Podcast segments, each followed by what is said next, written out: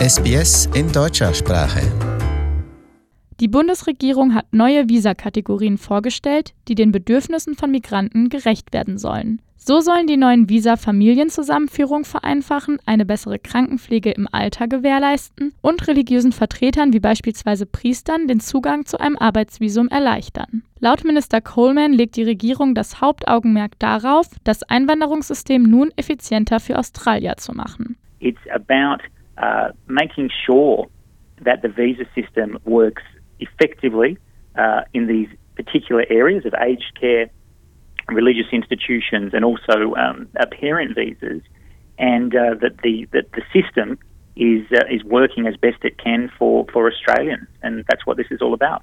Durch das neue temporäre Visum für Familienangehörige können Migranten ihre Eltern und Großeltern für einen längeren Zeitraum zu sich nach Australien holen. Die Bewerber können dadurch bis zu fünf Jahre mit ihren Familien verbringen.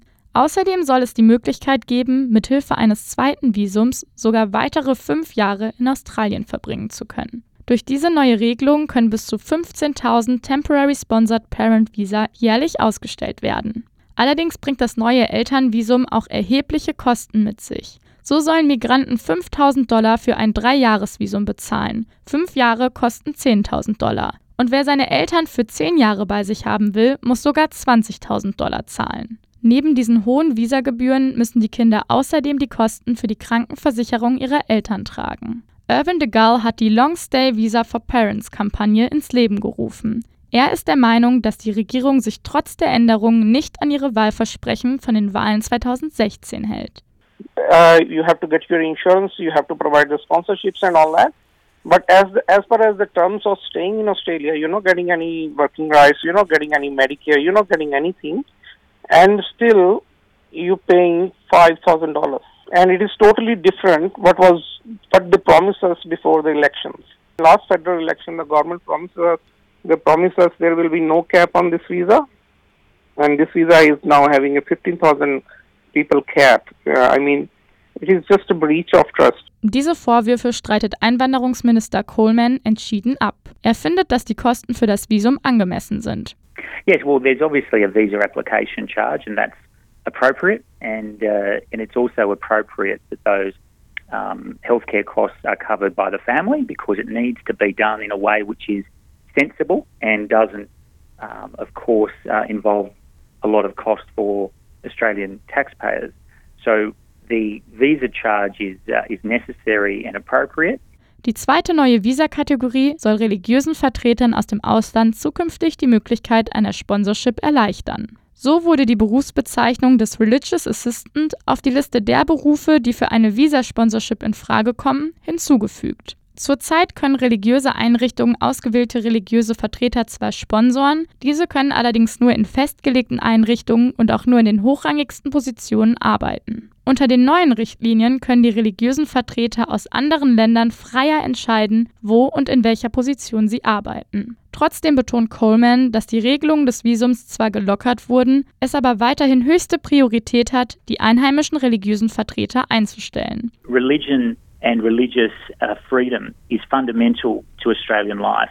And so many of our uh, religions uh, are, uh, are, culturally specific and uh, have people um, from overseas wherever possible. We, of course, want those roles to be filled by um, Australians.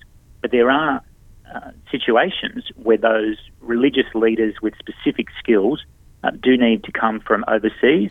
Das nationale australische Imamkonzil begrüßt die neue Flexibilität. An dem akuten Arbeitskräftemangel ändert die neue Regelung allerdings nichts, sagt Ratsmitglied Sheikh Mohammed Salem. The fact is that the Australia since uh, uh, 2000, I mean uh, since 9/11, uh, has been asking for homegrown religious uh, leaders, and it is ideal that we will have more uh, training and qualification offered in Australia, but the reality is not so.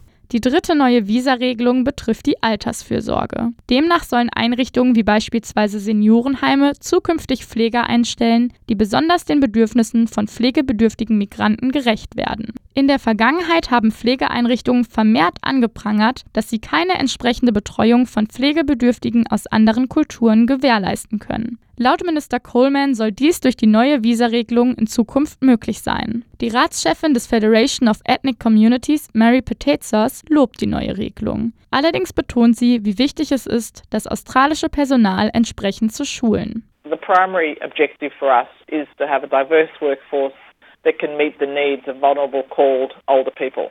Our children in Australia who come from called backgrounds, you know, our children from Greek and Cambodian and Vietnamese and, you know, Lebanon, um, are also encouraged to take on um, professions that will lead them to work in the caring profession. Allerdings soll die neue Regelung laut Minister Coleman nur in den Fällen zu tragen kommen, in denen es nicht genug australische Arbeitskräfte gibt. Kommentieren Sie unsere Inhalte, liken Sie uns auf facebook.com/sbsgerman